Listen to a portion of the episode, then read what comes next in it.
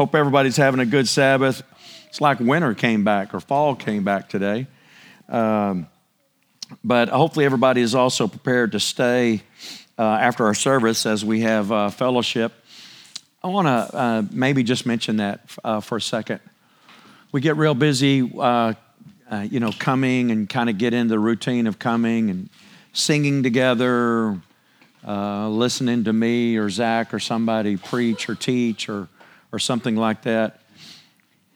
Fellowship and uh, walking together is more important than listening to a sermon. It's uh, doing life together. Um, and so, um, a while back, uh, as a staff, we decided look, you know what we ought to do is like on every fifth Sabbath, every fifth Saturday, we'll do something special, something different, um, you know, where we can hang out and spend time together.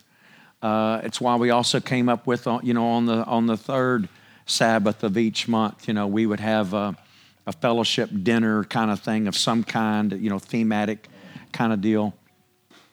Um, some people are not able to get over to uh, Zach and Susan's once a month, uh, or even over to the Hudson's house once a month, just because of scheduling. If you can't get away from work or whatever, and you can't get there. Um, what can we do here as a fellowship where we can have more time to just hang out? Uh, and so we came up with this. Uh, so after the service, for us, you know, hanging out here and playing games and brown bagging it or, or whatever it is that we do, it's a lot more than, well, we're just going to hang out together. Um, it's bonding and getting to know each other and spending some time together and just talking uh, and just being with each other. And so that's why we're doing it. Uh, and I'm glad you're here. And I know we've got some that are out, out of town and stuff and just can't. Um, but when we do these things, I'd really just want to encourage you to maybe make that special effort uh, to be here and, and to participate in hanging out and doing life together. You know what? Here's what I've noticed I'm, I'm about to turn 63. I've been in the ministry a long time. People change churches almost like we change our cars. But you know what? You never change true friends. They'll stick with you whether you change jobs or neighborhoods or even states. Uh, they're still your friends. Um, and so for us here, and we're not that big, um, it's real important for us to be here and to get to know each other even more and literally become friends more than just acquaintances. Uh, and, and the only way you can really get to know somebody is by hanging out, playing games, getting a little competitive, still loving each other, even when you lose,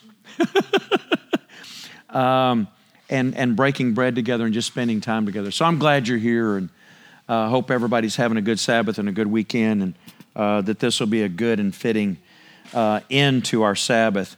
If you got your Bibles, got the notes, it's just one page tonight. I'm going to try to keep it fairly brief uh, so that we can hang out and you're not just listening to me all night. Um, we're just going to cover these first 12 verses in John chapter 8. One, to keep it short, and number two, uh, to try to point out something fascinating. If you've got something other than my notes there, you got your own Bible, whether it's electronic or whatever, and if you look uh, there in your Bible, especially if you've got like an ESV or if you have a New American Standard, I'm not sure if, if you have um, the NIV or what it might have. But either starting with verse 1 or in verse 53 of chapter 7, you might have some brackets there. Or there'll be a little asterisk by either verse 53 or verse 1 of chapter 8. And you know what?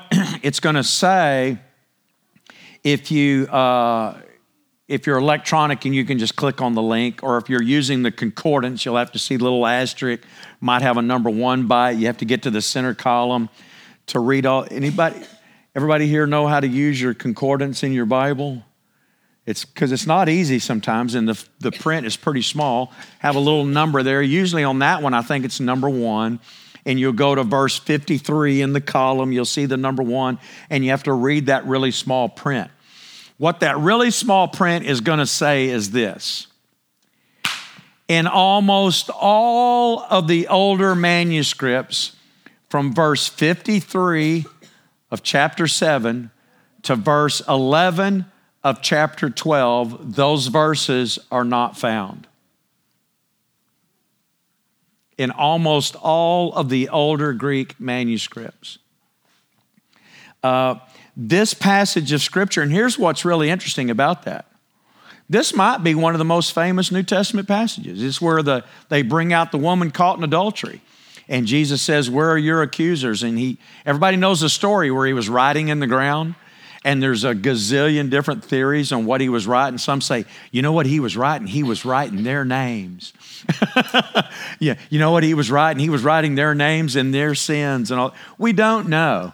We have no idea. We have it's all speculation. We don't know what he was writing. Um, but it's one of the most famous um, passages in the New Testament because if you've seen almost any of the Jesus movies, it's in almost every one of them. Uh, where they, you know, catch this woman caught in adultery and they bring her out. I'm going to talk about it because it is in our Bible. Um, but I to I want to show you something when we look at this how it is pretty interesting. So let me read these 12 verses and then we'll march through this and talk about this passage of Scripture. Starting in verse 1, it says, And Yeshua went to the Mount of Olives, and at dawn he came again to the set apart place, and all the people were coming to him. And having sat down, he was teaching them.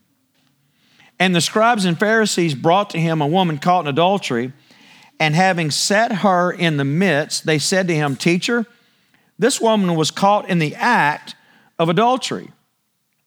And in the Torah of Moses commanded us that such should be stoned. What then do you say? And this they said, trying him so that they might accuse him.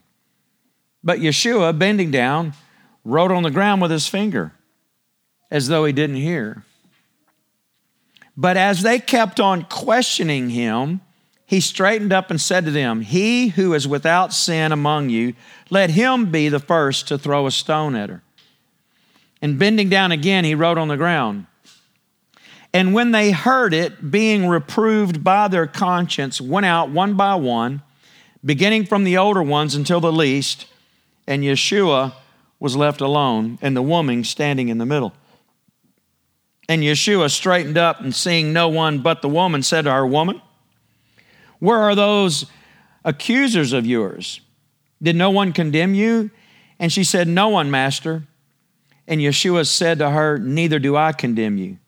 Go and sin no more. Therefore, Yeshua spoke to them again, saying, I am the light of the world. He who follows me shall by no means walk in darkness, but possess the light of life. And we pray that that Yahweh would honor the reading of his word. Amen? So let me read uh, a couple of things to you. This is from Walvoord's uh, commentary. This is just his notes on here. And I, I ran across this a lot, actually. It says almost all textual scholars agree that these verses were not part of the original manuscript of the Gospel of John. The NIV states in brackets that the earliest and most reliable manuscripts do not have John 7 53 through uh, 8 11. This part's what's interesting. The style and vocabulary of this passage differ from the rest of this gospel. And the passage interrupts the sequence from 7, chapter 7, verse 52 to chapter 8, 12. I'm going to show you that in a second.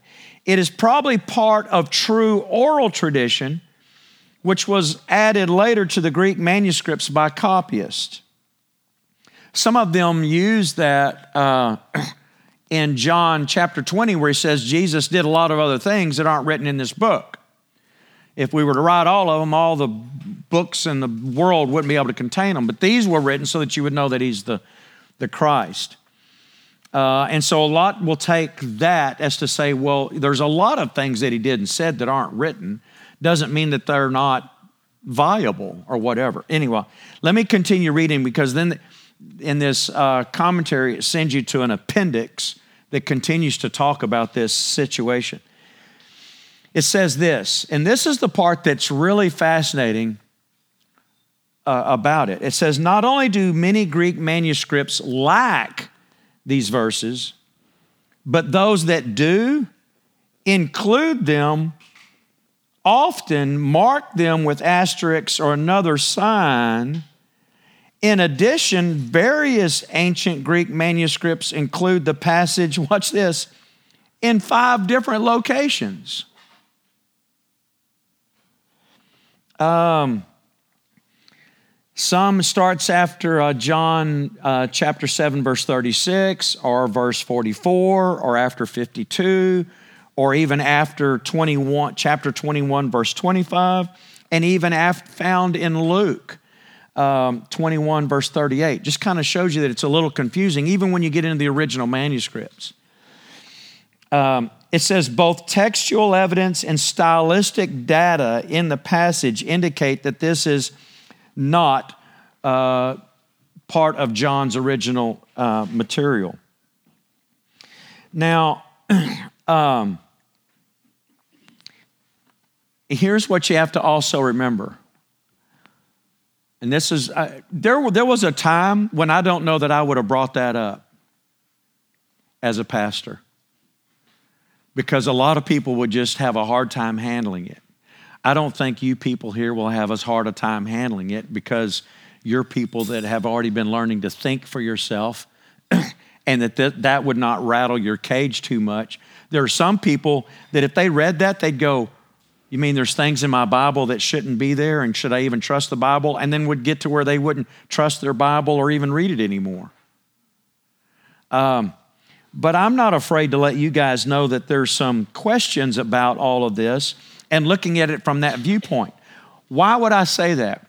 Well, because I just told you when I read that that they said most of the older Greek manuscripts don't have it. And when they do have it in the Greek manuscripts, sometimes they're in other places. But I've also been trying to help us be more educated on the fact that we know for sure that the Gospel of Mark was originally written in Hebrew and there's mounting evidence that all the Gospels were originally written in Hebrew. They were later translated into Greek and everything else, and then copied. Um, and I'm sure also that when Matthew, Mark, Luke, and John wrote, wrote, wrote when they wrote the first these gospel accounts, I don't know that they were thinking, oh, this is going to be included in the quote unquote Torah nor did probably the people that were writing or copying them think, oh, this is going to become part of people's Bible. Right? These were documents written so that people would know that Yeshua was the, the Messiah. What was the Bible everyone was using at the time? It was the Old Testament, what we call the Old Testament. Um, so I'm not even sure that the scribes that were writing this and copying this down were that concerned about it like a scribe copying down the Torah. That's my point. You, you, following me? Therefore, it could be in different places or more scribal errors or whatever that you might find.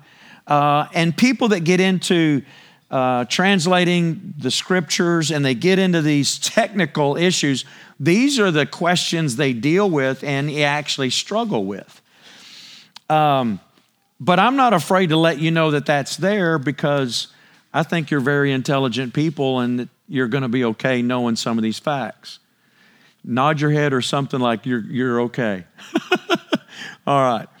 So here's what I, I want to go through this passage because it is in our Bible. Chances are it really did happen.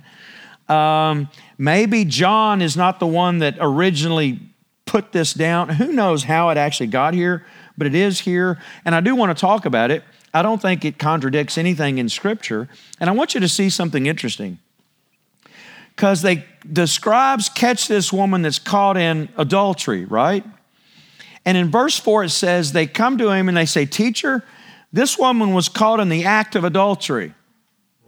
Then they pose a question because they're trying to trip him up.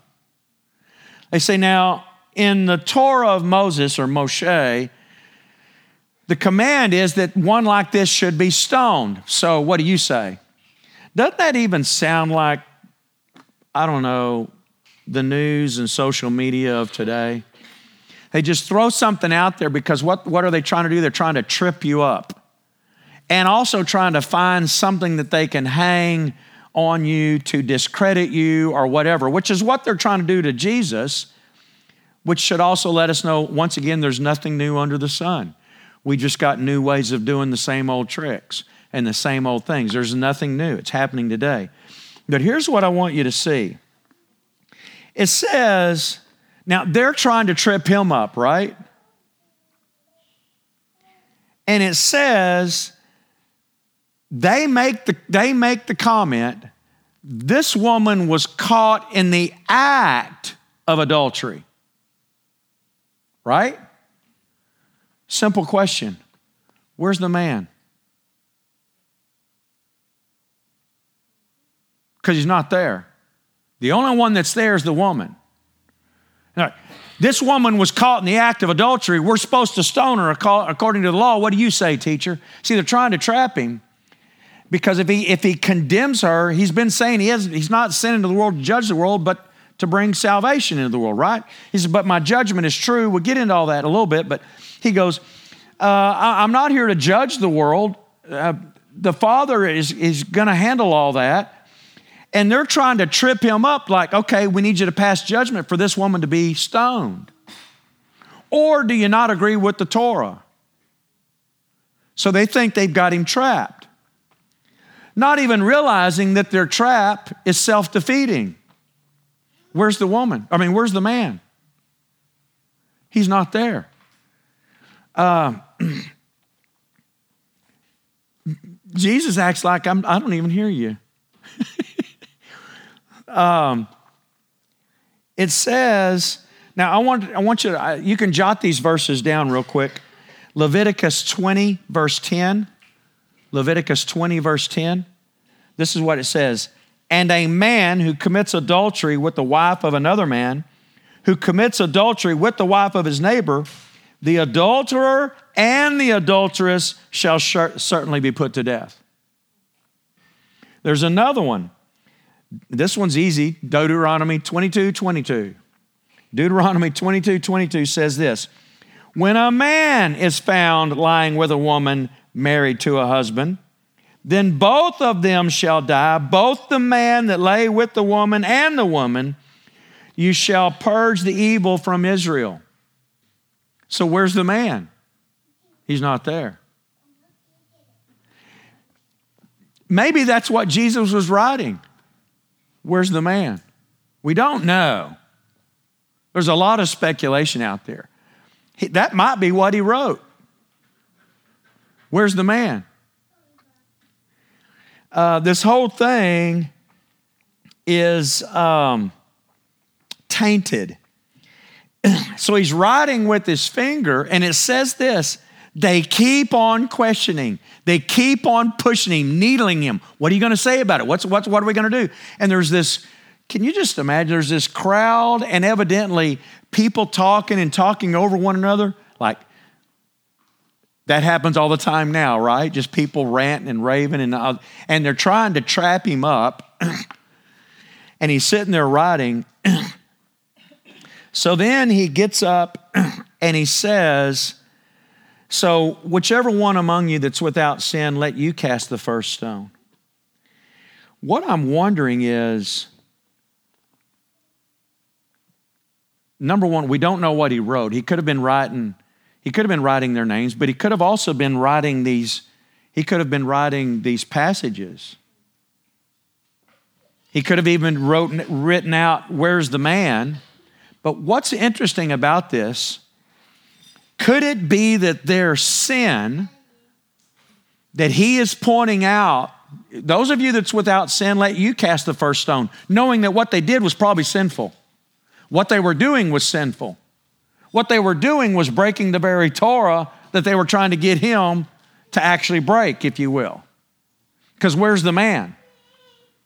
And here's the other deal it says that these, um, let me go back up. It says, the scribes and Pharisees brought to him a woman who was caught in adultery. Could it be that this whole thing is a setup? Because if the man's not there and they're all saying that she's caught in adultery, and evidently she is guilty because Jesus tells her, go and sin no more. She never says, I didn't do it. he just says, Where are your accusers? She goes, they're, they're not here. He goes, Well, then I don't accuse you either. Go and sin no more. um, so, where is the man? And could it be that these Pharisees knew that Yeshua was there, knew that he was in town, knew that he would be back? Uh, and they've, they've gone, okay, here's a way we can trip him up. This woman you know, she ought to be stoned anyhow. Uh, what are, what are the odds that she, they paid somebody off to do this? And then said, but we won't bring you before him, but we just, we need her to be guilty. Surely we don't think that's a 21st century thing, right? That kind of stuff's been going on since day one. Uh, and these people aren't right Jesus literally accuses them of being sons of the devil later. Um, so we know that their heart's not right. so could it be that this whole thing was a trap and a drummed up thing, and the whole thing is sinful? And that Jesus says, So whichever one of you that's without sin, then you can throw the first stone. Then he goes back down and he starts writing again. Um, I think that's probably the case. And I think that's what, no telling what he was writing, but he wrote something, and everything he was saying convicted them there on the spot. Once again, this is my opinion. There, and my opinion is not even worth a cup of coffee, along with all the other opinions of what he was writing. But I'm wondering if he didn't write out these passages that's what he was writing, the, the, these passages in the dirt where they would read it, or even the first quote, which is what they would do. They would quote a part of it. Everybody knew what it was. We say John 3:16, you know what it is. They didn't have that numbering system. So they would quote the most famous part of it. Like they would say, Hear, O Israel. Everybody knew that's the Shema. They knew the passage. They would do a lot of that kind of stuff. Maybe that's what he was writing so if you're without sin, then you cast the first stone. And they become convicted, and it says, starting with the older down to the younger. Why would that be the case? Maybe because they were uh, the most familiar with those passages, because they had studied it longer. I, I, I don't know. uh, but whatever it was he wrote and what he said, it convicted them, and they left. So then he goes, Okay, so woman, where are your accusers? They're all gone. And she says, They're not here. So then Yeshua says, Well, then neither do I condemn you. Folks, this is the heart of our Messiah. The heart of our Messiah is not to condemn, but to bring salvation and forgiveness.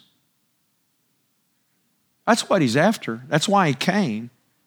He didn't come to judge, he came to bring salvation and forgiveness. And what compassion he has. He says, Well, then neither do I condemn you. Could he have condemned her? He's the author and finisher of life. Of course he could, but he doesn't. But he says something fascinating, doesn't he? He says, Go and sin no more. So is Yeshua God in the flesh? Could he be wrong? Mistaken? Confused? So evidently, the woman was guilty because he goes, Go and sin no more. What does that mean? Go and sin no more. It's not the only time it's said. Um, I've got a number of passages for you. You might want to jot these down. Back in John chapter 5, verse 14, he finds this man and heals him. He finds him later in the, in the temple, and he says to him, See, you've been made well, sin no more, so that no worse matter befalls you. Um, we'll get to it later in John chapter 11. But John 11, verses 9 and 10 says this Yeshua answered, Are there not 12 hours in the day? If anyone walks in the day, he does not stumble because he sees the light of this world. But if, but if anyone walks in the night, he stumbles because the light is not in him. He's, here he's talking about sinning and stumbling. Why? Because the light of God isn't even in us. Let me go on. Romans 6, verses 16 through 20. Romans 6, 16 through 20 says, Do you not know that to whom you present yourselves servants for obedience, you are servants of the one whom you obey, whether of sin to death or of obedience to righteousness? But thanks be to God that you were servants, you, uh, you were servants of sin, yet you obeyed from the heart that from, from form, sorry, of teaching to what you were entrusted. and having been set free from sin, you became servants of righteousness. I speak as a man because of the weakness of your flesh, for even as as you did present your members as servants of uncleanness and of lawlessness, resulting in lawlessness, so now present your members as servants of righteousness, resulting in set apartness or holiness. For when you were servants of sin, you were free from righteousness. He's saying here, look, let me say it this way, and it's a way we've heard it a lot uh, from the NIV or ESV or the New American Standard. You're a slave to whatever you present the members of your body servants to. You're either a slave to sin or a slave to righteousness. Whichever one you're obeying, you're a slave to that. Uh, Folks, that's the Apostle Paul writing to the believers in Romans, in, in, in Rome, in this book of Romans, talking about at one point in our lives we were slaves of sin, but now that we've entrusted ourselves to the gospel, we've been set free. Now we're slaves unto righteousness, but we still have a choice every day whether you want to be a slave unto God and righteousness and goodness or of sin you and I can still sin. Can anybody here testify to that? You still got that down? You still know how to do that? We can still do it. But we have a choice of not to. Let me go on. I've got a few more here than I thought. Um, 1 Corinthians 15 34. 1 Corinthians 15 34, it says, Wake up to soberness righteously and do not sin. For some do not have the knowledge of God, and I speak this to your shame. He's like, Look, don't sin. Even though we say we know how to and we do, folks, you don't have to. Did you know that? The reason you and I do is because we take our eyes off of Him and put our eyes on us. Then we get self centered. We act out of emotion. We react to our situation. We do the wrong things, say the wrong things, look at the wrong things, go the wrong places.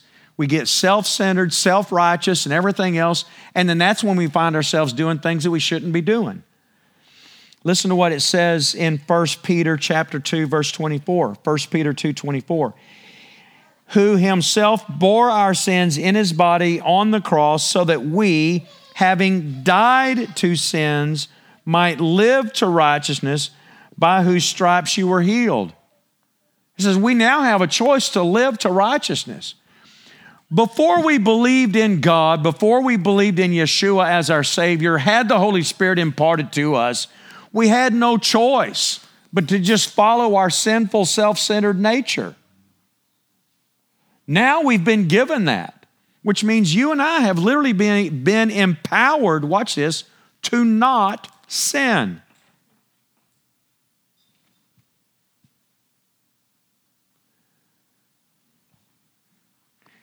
Before we kind of had an excuse.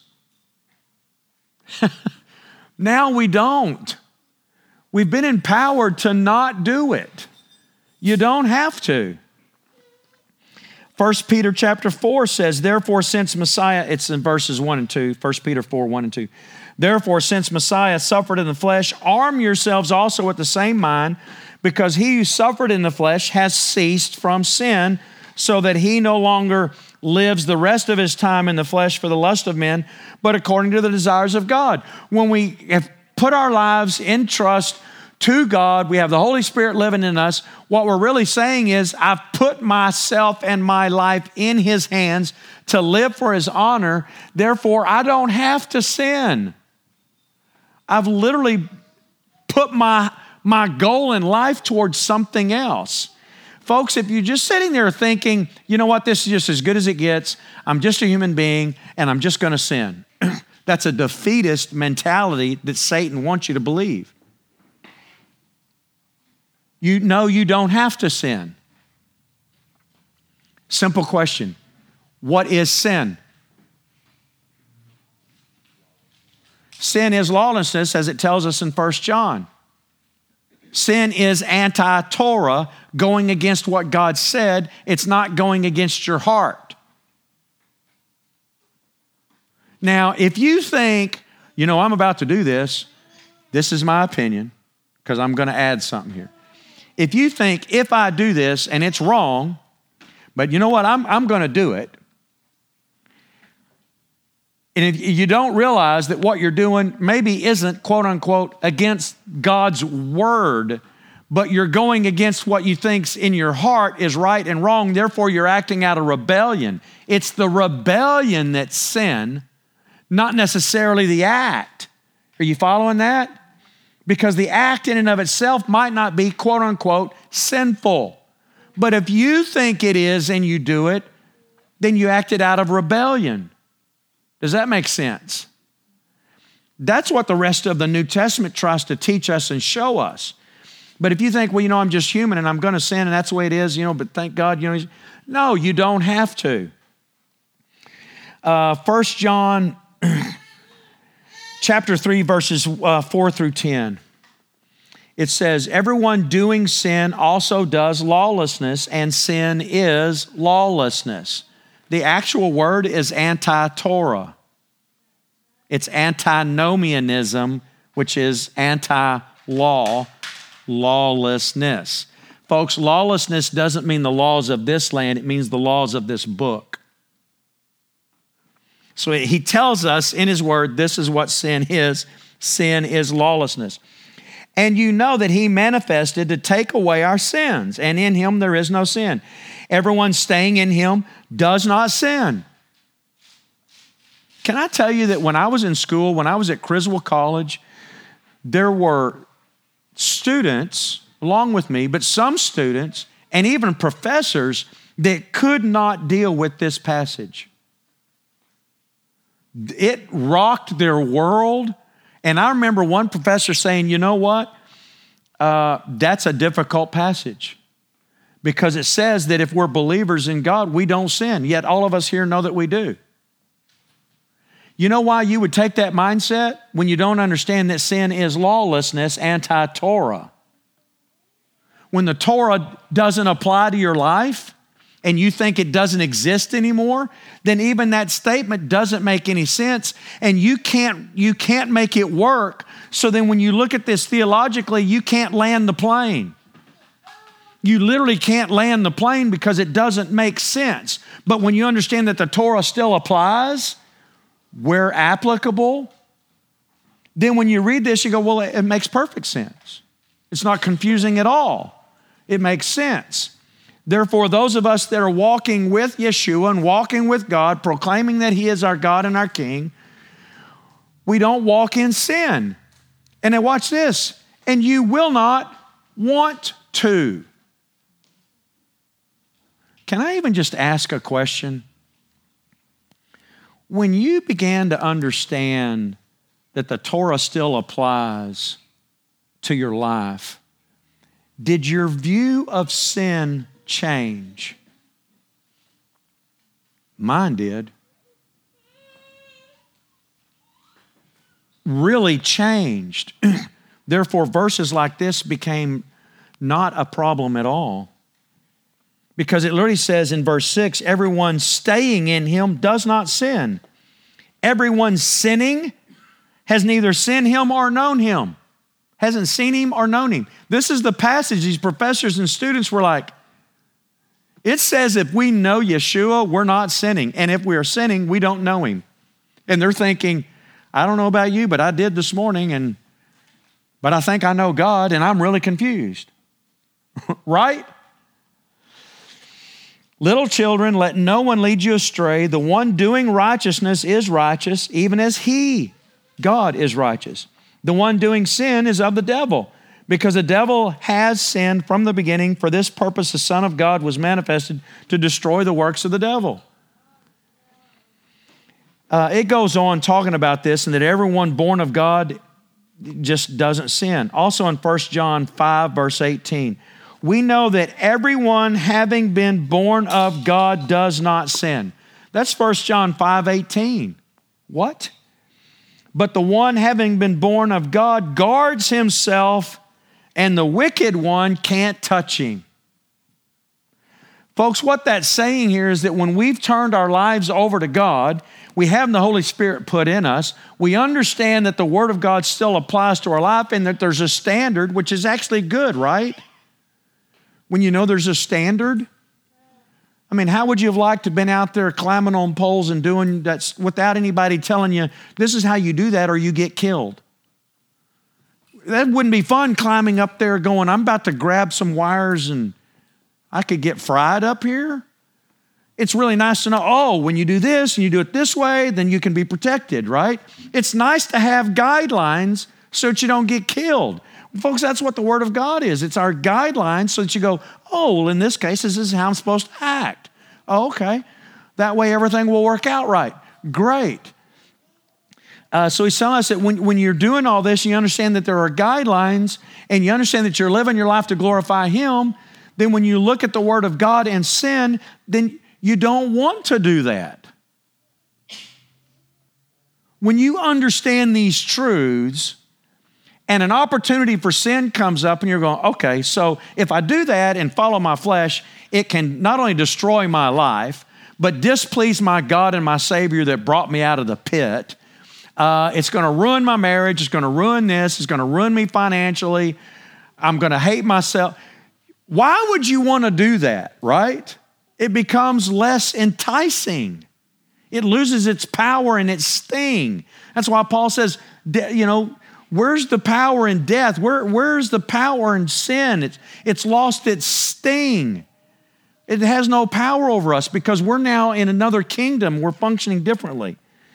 So here's where Yeshua, back in verse 11, he says, So then I don't condemn you either. Therefore, go and sin no more. Folks, that's a statement that he, he used elsewhere. It's, we find it in the New Testament. I didn't, that was not an exhaustive set of verses dealing with once you become a believer to simply stop sinning, which means stop breaking the Word of God. Stop breaking the Word of God. Uh, that's what that means. Um, so here's what I want you to see. That's that whole passage there dealing with this adulterous woman. Wouldn't you say that's a really beautiful story where this woman's brought and he goes, Well, I'm not condemning you either. You know what? Go and sin no more. Start fresh today. That's a good story, right? What's interesting is when you pick up at verse 12, it says, Therefore Yeshua spoke to them again, saying, I am the light of the world. Does that sound disjointed?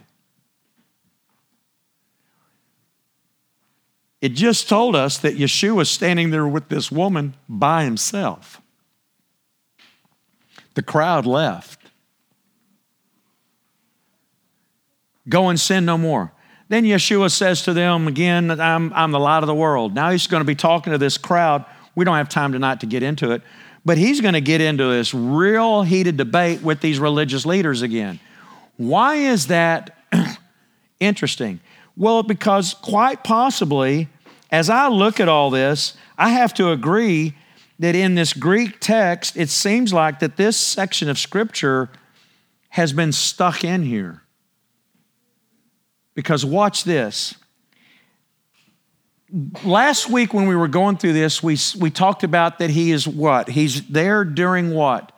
The, what which feast is he in Jerusalem at doing these teachings? He's there during the Feast of Tabernacles, Sukkot.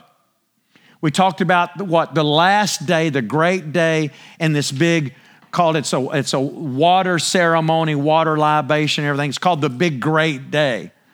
There's something else that I left out because I wanted to talk about it tonight. Um, so he's there during tabernacles, and he made the statement that what he is uh, water that if we believe in him, this water, this living water will well up inside us. That's what he was saying, right? In chapter 7. If you go to, um, if you, picking up in chapter 7, because then Nicodemus is like, Are we supposed to judge a man? You know, he's talking about all these things. Are we supposed to judge a man before we've even heard him? And it, it says, They all went their way, they all went to their own houses. If you stop there, then pick up with verse 12, and it says, Therefore, Yeshua spoke to them again, saying, I am the light of the world. Anybody here ever hear that before?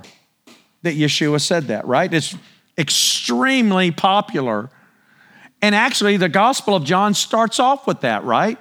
In the beginning was the Word, the Word was with God, and the Word was God, and it was the light of man, and all that. You know, we beheld his glory, the glory of the only begotten of the Father.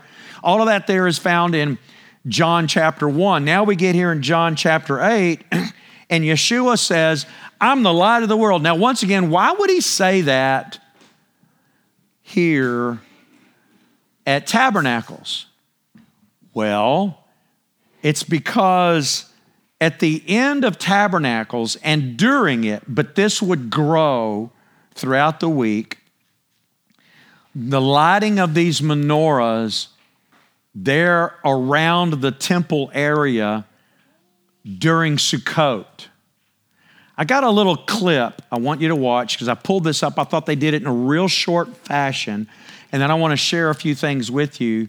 Um, can you show that clip for us? And it got bigger and bigger every day so that on the last day of the feast, the great Hosanna, uh, the, the, the super duper celebration, there would be so many torches on the Temple Mount that they, they said, according to the, the rabbinic literature, that you could see the light of the temple all the way far away in Galilee. That's how bright it was. Rabbis from the time of Jesus talk about the Feast of Tabernacles being uh, a joyous celebration where all the mountains around Jerusalem, the Temple Mount, were lit up by torches. They said the whole thing turned into one huge cauldron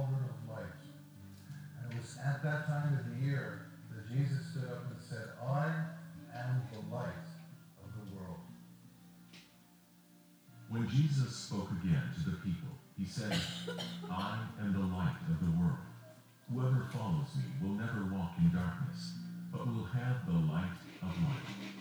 John chapter 8. All these hills were covered with lights and, and shining and dancing and rejoicing. Reflecting the idea that when the Messiah came, the light of God would come to the whole world.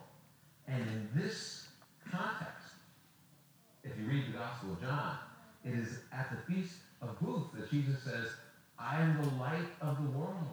If any man comes to me, he won't walk in darkness anymore. That this, he is the light. He is the Messiah. He's declaring that he is the one that will bring the light of God to all people if they will follow him. So it's a pretty uh, outstanding statement he's making. He's uh, drawing attention to himself. He's declaring himself to be the Messiah in the context of the Feast of Sukkot. Powerful, right? Got a couple of things I want to share with you before we close tonight. um, so, um, let me pull it up. Here it is. Um, here's some notes I also got out of a commentary. It says a major feature of the Feast of Tabernacles was the lighting of giant lamps in the women's court of the temple. The wicks were made from the priest's worn out garments. The light illuminated the temple area, and the people gathered to sing praises and dance. The light reminded the people, the Jewish people, of how God was with them in the wanderings in the wilderness, in the pillar of cloud which turned to fire at night. Uh, let me read this some more here. It says, During the Feast of Tabernacles, Sukkot, there was a great ceremony called the illumination of the temple, which involved the ritual lighting of four golden oil filled lamps in the court of women. These lamps were huge menorahs, like a candelabra, watch this, 75 feet high. They lighted the temple area at night to remind the people of the pillar of fire that had guided, the, guided Israel in their wilderness journey. All night long, the light shone their brilliance. It is said the illuminating, uh, it illuminated the entire city. In celebration and anticipation, the holiest of Israel's men danced and sang psalms of joy and praise before the Lord. This festival was a reminder that God had promised to send a light, the light, to a sin darkened world. God promised to send the Messiah to renew Israel's glory, release them from bondage, and restore their joy. Imagine that you were in ancient Jerusalem during the Feast of Tabernacles, visualizing or visualize seeing these massive menorahs giving a tremendous amount of light. Now imagine the impact of the words said by Jesus in the temple courtyard when he announced, I am the light of the world. They say that they, it, lit up the whole city. Folks, once again, this is why Yeshua would make comments referencing Scripture and also doing it in connection with what was happening around him at that moment. They had just seen this. It was part of all this as all this is happening, this illumination and celebration. Now, what are these verses?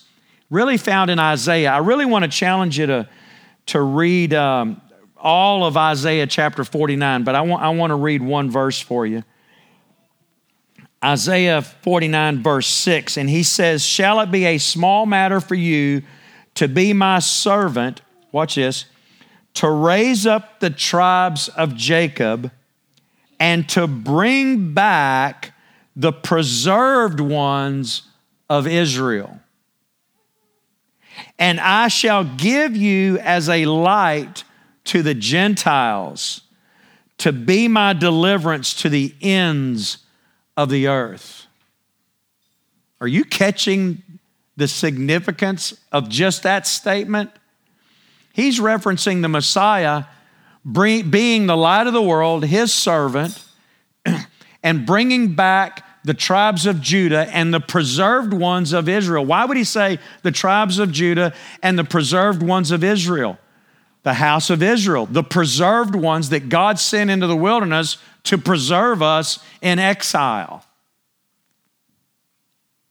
So at the end of time, he can do something miraculous through the Messiah and prove to everybody that he really is God. As the light to all of the Gentile world, that Yeshua really is the Messiah. This is when he's, he's getting there, when they're remembering going through the wilderness, God being their light at night. Can you imagine that for 40 years? You're following a cloud that's like a pillar. That's weird in and of itself, right? You're eating manna. You're eating what is it bagels every week. You don't know, it's just, it's, it's what is it stuff. They made what is it whatever. They made it made it like bread and it was manna means what is it. You're eating this what is it stuff. You got an angel there that has the name of God in him gets really weird, right? But then that pillar turns into a pillar of fire at night. When it moves, you moved, right? You end up back in Jerusalem. it's about 2,000, 1,500, 2,000 years later. They're now in Jerusalem. They have this big celebration. They're seeing this lit up. And what's going through their minds? What it would have been like in the wilderness as my ancestors were following God with this pillar of fire at night that kept the camp lit and protected. And watch this. Could they have also been envisioning the Shekinah glory of God over the tabernacle in the wilderness that ended up over the very temple they were looking at, but now has gone? And Yeshua is standing there saying, I'm the light of the world. I'm the light of the world. Um, and he says, He who follows me shall by no means walk in darkness, but possess the light of life. Um, folks, our God is God, and He's the light of the world that was prophesied about thousands of years ago. He shows up on the scene and He says, I am the light. Just like I told you that if you follow me, wells of living water are going to spring up in you because I am the water of life. Uh, if you follow me, you will not walk in darkness, but you're going to walk in light. Why? Because I am the light of the world. I am the Shekinah glory. I am the pillar of fire. I am the walking Torah. I am the law of God that will invade your life. And if you love me, You'll keep my commandments and follow me and prove through all that that you do love me. It really is just that simple. And that's the God that's here with us. Isn't that good news? I think it's great news. Uh, God loves you so much that He crossed eternity to spend eternity with you, to restore that relationship. He's the light of the world. But you know what else? He's your light. He's your personal light.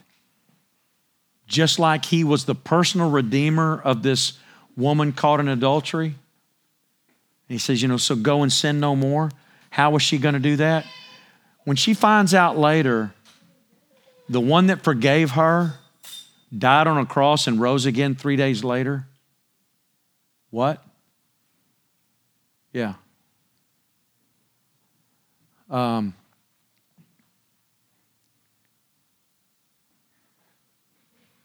He forgave me personally, and then He died on the cross. What?